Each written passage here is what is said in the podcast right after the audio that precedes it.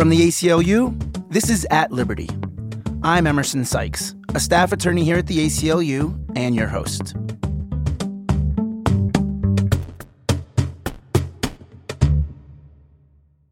Mass incarceration in the United States is an indisputable fact. We imprison people at a rate unmatched in any other society at any time. It's even become a bipartisan priority for reform. Still, most recommendations for reducing the prison population focus on cutting sentences for minor, nonviolent offenses, especially drugs. But the truth is, more than half of people in state prisons are doing time for violent crimes. As uncomfortable as it may be, we can't dismantle mass incarceration without changing the way we think about, talk about, and respond to violence. Joining us today is Danielle Sered. She's the founder and director of Common Justice, a Brooklyn-based nonprofit organization that provides restorative justice services to victims and perpetrators of violent felonies as an alternative to incarceration. She's also the author of Until We Reckon: Violence, Mass Incarceration, and a Road to Repair. Danielle, thanks very much for taking the time to speak with us. Welcome to the podcast. Thank you for having me. Your book talks about both violence and mass incarceration, but as you point out, they are not the same thing. They're related, but it's worth disentangling them. You talk about mass incarceration as a function of the criminal legal system that's filled with all this discretion, as you said, but the problem of violence is much more deeply embedded in our national culture. Can you talk about the disentanglement of mass incarceration from violence as a concept? So our rates of violence and our rates of incarceration have a really complex relationship with each other. Mass incarceration is a policy decision, it's a political decision, it's a moral decision, but it's not a practical decision. It is not actually an intervention to reduce violence, right? One of the biggest mechanisms generating violence that you will find is prison. Not just in its effects on the individuals in there, but in the constant rupture it makes in relationships and community. It's relationship that produces safety. It's our connection with one another.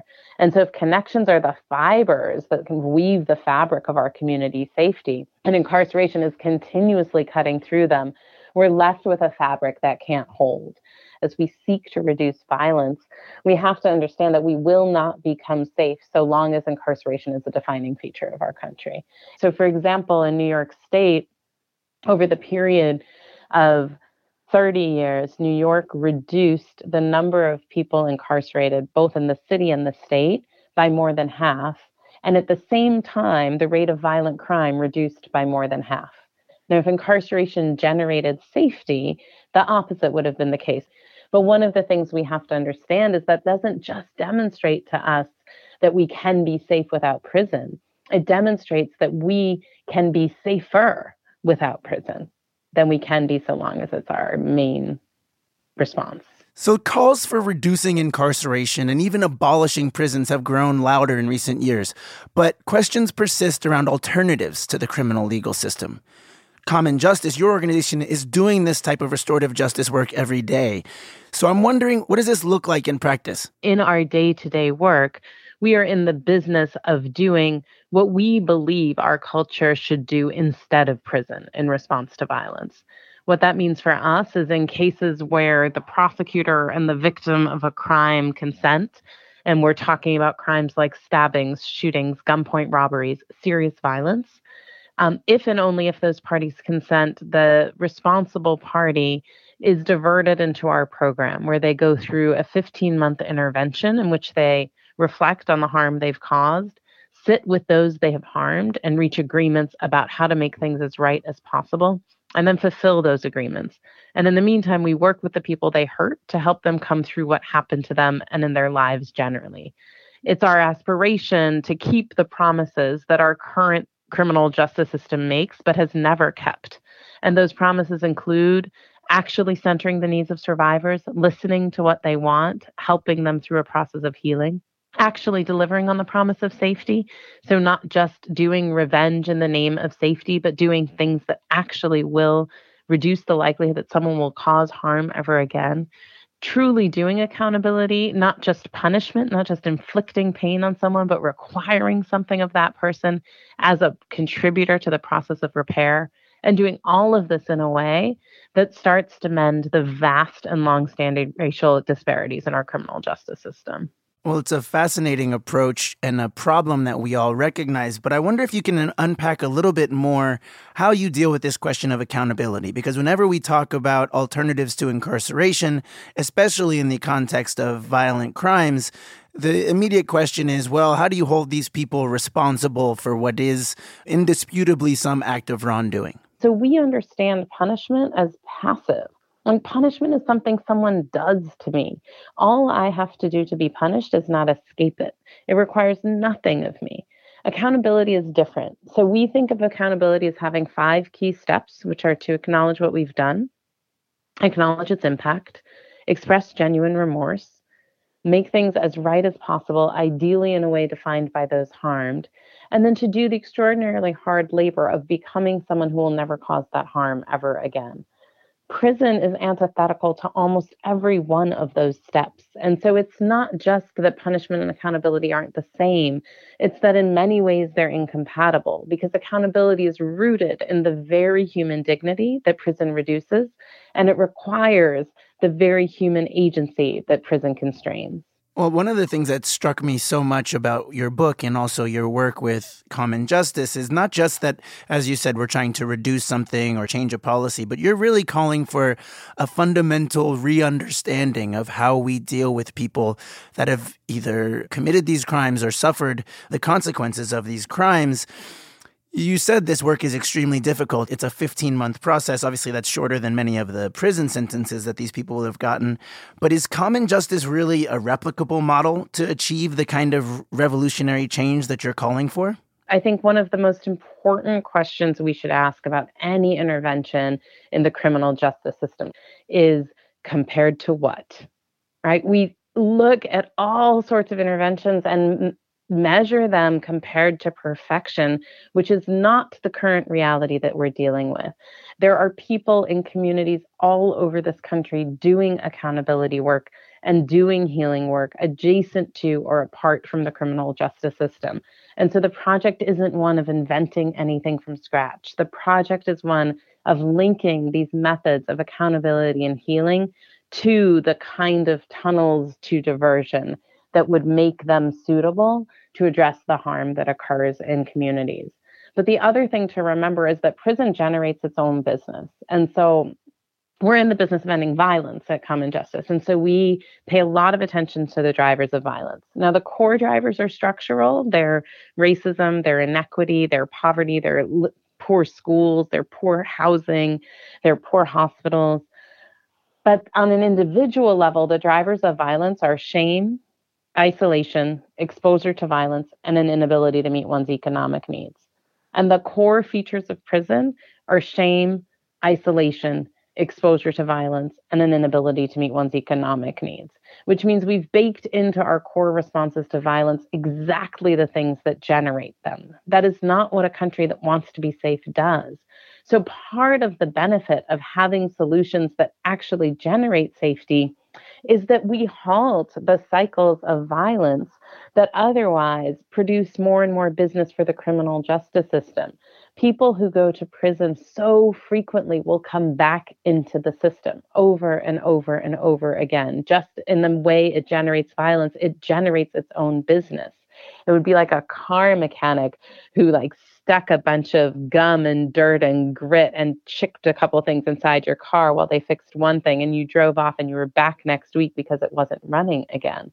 If you actually go through a process that repairs that car, you don't go back to the mechanic. And so one of the ways these things scale is through their sheer efficacy. Like when our responses to violence stop violence, then we have less to deal with. And then rather than a system that is dealing with a vast amount of harm, we can get to a system that is dealing with less harm, partly because we have cleared out the things that we have made illegal but don't hurt anything, but also because when we deal with crime, we actually resolve it. instead of just responding to it in a way that generates more. And one of the central features of your approach is not just that it's survivor-centered, but also looking at the whole person in terms of everyone who's involved. So people who may be responsible for some of these violent acts, as you point out, are people who have also, in many cases, suffered from violence. And you yourself have talked about growing up in Chicago in the eighties and nineties, having, quote, survived, caused, and witnessed harm. Can you talk about what your experience growing up means and how it led you to this work? So I grew up in Chicago in the eighties and early nineties at a time uh, where we saw levels of violence really comparable to those we're seeing today, in a time where people I love died when they were far too young to die, and we were all too young to bury them. And it was at the time we talked about it as the crack epidemic, but it was also the moment in our history where mass incarceration was really picking up its speed. And I remember sort of looking at the experiences of people who were incarcerated, the shame many families felt around the absence of their family members, and so the silence that accompanied it. I remember people coming home from prison, usually worse for it, because prison diminishes us in exactly the areas of our lives where we often most need to be growing. And I saw the harm that people who were diminished in that way caused when they came home. Recidivism wasn't some sort of statistically significant outcome of a research analysis. It was our lived experience when we lived in community with people who went on to cause more harm. I remember thinking that for all the damage it was causing to people who were incarcerated, to those of us who loved them, thinking this must be good for the victims of their crimes, because those were the people in whose names we did all of this.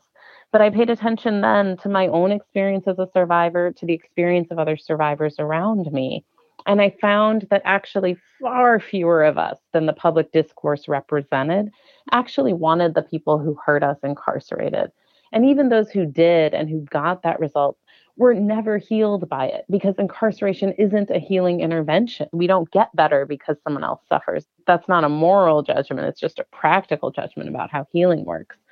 So in all of that, I saw both the failure of that system to actually mend any harm for anyone, including the survivors in whose name it was growing at such a rapid pace. But I also saw, as a young white woman, the grave disparities in that system. Like, I experienced the inequities in the criminal justice system as a beneficiary of them. Like, when I was an adolescent, I did foolish things because I was an adolescent. That's what we do. I was arrested for those things. And I was met with enormous mercy in ways that the people I loved, even some of the people I did those foolish things with, were not. And so I understood very early that those disparities in the system were not about the character of the people in their courtrooms, were not about my better merit in any respect. They were about my race. And so for me, that meant I had to find people who were fighting those inequities and join with them and fight until we won or I died, whichever came sooner. But the other lesson in it is that that system could mete out completely different responses to me and my peer, even though we were almost exactly similarly situated, like same charges, same public appointed attorney, same judges, same courthouse. That means that there is always in that system an escape hatch for the people whom we don't want to punish. Like, all of these systems have been built with escape hatches for people with power and privilege who do not want to be subject to the worst of what those systems do. And in those escape hatches is a lesson of where there are vast amounts of discretion, where prosecutors could end mass incarceration tomorrow without a single law being changed, because they always have a way out of mandatory minimums, because they can just change their charging decisions, and in doing so arrive at a completely different set of options for how they're going to treat a crime. My experience of being let go from that system taught me something about that system's capacity to let anyone go if at any point the actors in it choose to. Violence is deeply embedded in our culture. It's valorized and, and associated with masculinity and power and, and all these sort of ways that our culture really reinforces the importance of violence and makes it so prevalent in our society. So rooting it out is actually quite a monumental task. And it brings me even to think about you. I know that you recently gave birth. I also am a parent. And just thinking about in terms of parenting in an everyday sense, this restorative approach and trying to reduce violence really does require a fundamental readjustment in how we respond to violence, whether it's perpetrated by a kid and we sort of try to teach them how to work through their feelings in a less violent way, but also on a societal scale where we really accept and embrace violence in many ways. I think that's exactly right. And I think the thing that I believe stands the best chance of getting us out of a culture defined by violence is reckoning with what we've done. Whether that's a small thing, like you say with kids, whether it's like when a kid hits another kid, there is a version where you just punish that kid, where they just have to do a timeout or something like that, or where you spank that kid. And there's a version where that kid not only might have to do a timeout, but has to do something to acknowledge and repair what they've done to the other kid, right? So it's not that they're just separated. Rather, like, here's your obligation to repair. And if it's a little kid, you go, you say sorry, maybe you write, you draw them a little picture. It doesn't have to be that deep. On a societal level, I think the same is true. I think there's only so much we can accomplish by moving forward differently.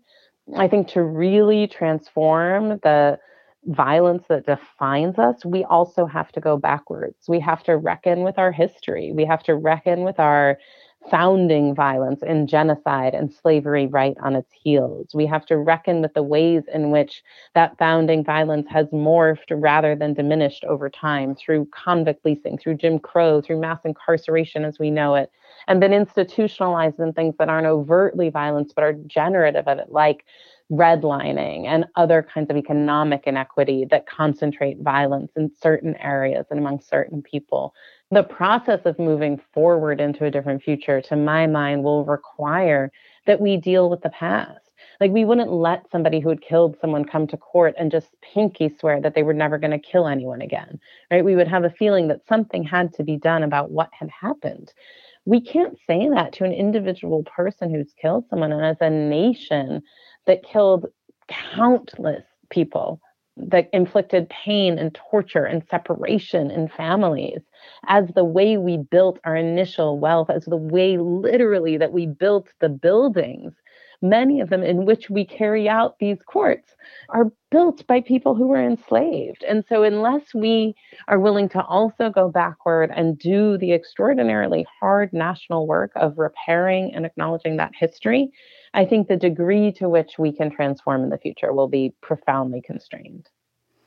Well, turning for a moment to recommendations for reform, we talked about how some very important efforts are ongoing at the A C L U and other partner organizations in terms of trying to push for sentencing reform, ending the war on drugs, electing progressive prosecutors, and these are all very important steps. But it strikes me that they don't get to the sort of deep revolutionary type of change that you're also calling for. And I wonder if you can talk about what is the cost of incrementalism, this idea of reform versus revolution. Can we sort of exclude violent offenders from this round of reform and then bring them in later? Or is it really imperative that we deal with the root of the cause now? So I think it's a both and. Um, I think every reform we ever make is going to be incremental, right? Unless we're talking about like full-on abolition and reparations. And even then, people might say, if we're not also dealing with climate change and capitalism, that that's incremental, right? So policy is the realm of the increment. That's just what it is. And it's the realm of compromise. And that's what it is. And you shouldn't do policy work if you don't like compromise, right? It's just not the space for purity. Like, you don't walk through a field of shit in your white boots and look surprised on the other side when they're not pristine anymore. That's what policy is. That said, I think the thing that we never have to do, and that we almost always do, is we concede on narrative and values anytime we've made a judgment that we have to concede on the pragmatics about the policy win. And what I mean by that is, say we are winning something that is for juveniles. We could just say incarcerating young people is counterproductive, and we don't want to do it any longer for these reasons. And these are the things we can do instead. But we don't do that. We say, don't incarcerate young people. They're not like adults. Like, they can still change, not like those adults who have become set in their ways and are permanently dangerous. That we advance nonviolent reform for nonviolent crimes by saying, don't lock up people who do drugs, because you'll put them in prison with all those violent people who will make them worse by sheer proximity to their evil. And so we win by contrast. We win by advocating for a group of people, often by comparing them to a group whom we regard and lift up as being less than or worse than them. And so I think the question about incremental reforms is, does this reform harm somebody? And does this reform make it harder for us to win the next thing? If it doesn't, then incremental reforms can be of great use, because getting ten people free is not a small thing. Any of us who do the day-to-day work with people who have been incarcerated, whose loved ones are incarcerated, know that a single person's freedom is of value, and no amount of pristine philosophy is ever going to change that. So I think, for example, about the campaign to reduce the incredibly racist marijuana arrests in New York City. That campaign was not about how marijuana isn't dangerous and kids will be kids and T H C doesn't hurt your brain and this is really not the bad guys. That campaign was about racial disparities in policing. The campaign said very little about marijuana. Basically said everyone smokes marijuana and only Black and brown people get prosecuted for it, and that's wrong. And so in that campaign, it laid the foundation for other campaigns that would work on issues of racial inequity in the system. And then I also think that as we are doing the work of shrinking the thing that destroys us, we have to always simultaneously be building the thing we want. Like, Lyft and Uber don't grow by running attack ads on taxis, right? They're not like, taxis are nasty, who even likes yellow, right? That's not what they do. What they do is they say, what do people want from taxis? What are they currently getting from taxis? What are things they don't want that are features of taxis? And then they go through and they try and make sure that they give at least all the things people are currently giving.